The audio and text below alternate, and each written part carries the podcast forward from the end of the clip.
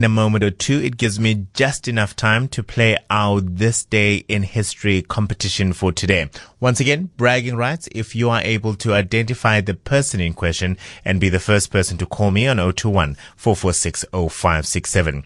It was this day in 1961 when an American president achieved an important victory for his Cold War foreign policy. He signed legislation establishing the Peace Corps as a permanent government agency agency. He believed that the Peace Corps could provide a new and unique weapon in the war against communism.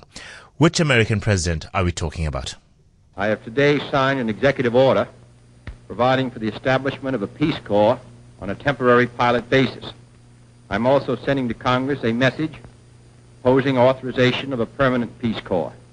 This Corps will be a pool of trained men and women sent overseas by the United States government or through private institutions and organizations to help foreign countries meet their urgent needs for skilled manpower.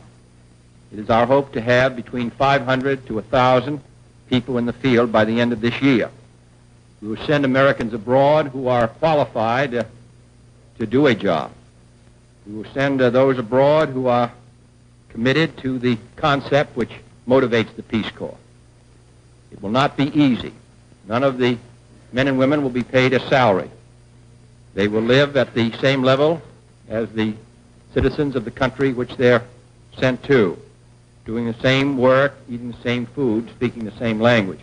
We're going to put particular emphasis on those men and women who have skills in teaching, agriculture, and in health. I'm hopeful that it will be a source of uh, satisfaction to Americans and a uh, contribution to uh, world peace. I think it was more than successful, Mr. President. An important victory was achieved on this day in 1961 when a uh, piece of legislation was signed into power established by this president, uh, the Peace Corps as a permanent government agency.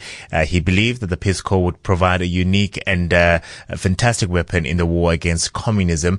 I know a number of people who've traveled to Cape Town and South Africa uh, as part of the program that obviously America continues to afford and the uh, kind of life changing experience they've had is something that they hold very, very dear. Which American president signed this piece of legislation into power on this day in 1961? We come to your calls on 021 446 0567. Anne on the SMS line saying it was President Ronald Reagan who signed into legislation today the establishment, uh, today in 1961, uh, the establishment of the Peace Corps. It wasn't in uh, Ronald Reagan. My understanding, Ronald was a Republican president, correct? The president in question was a, um, uh, was a Democrat, a Democrat, Democratic president in America. Jeff saying it was President Jefferson Davis of the Confederate States. Jeff, no, it was not. It definitely was not. Hellen in Deep do you know who it was? Good morning.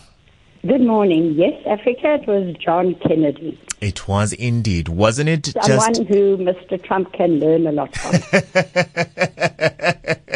I don't think Mr. Trump can learn anything from anybody, quite frankly. He.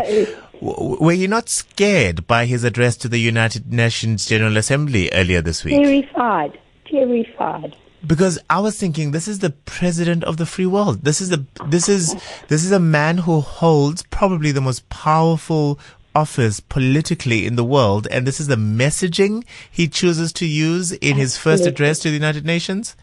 I have a daughter who lives in America, and they all are, are so scared of what this man is going to achieve because uh, I mean it would affect all of us, our world. It will indeed. Sort of the things he's talking about. Well, let's hope that those Americans who continue to participate in the Peace Corps are going out to all corners of the world, spreading the word of peace and doing what they can to help realize yes. that. Yes. Hellen, for correctly yes. identifying President Kennedy as our, um, well, I suppose the answer to the question, uh, you've won yourself uh, bragging rights for the remainder of the day. Thank you so much. I'm very happy about that. Thank you, Hellen. Have a wonderful, wonderful Saturday and a fantastic human rights weekend.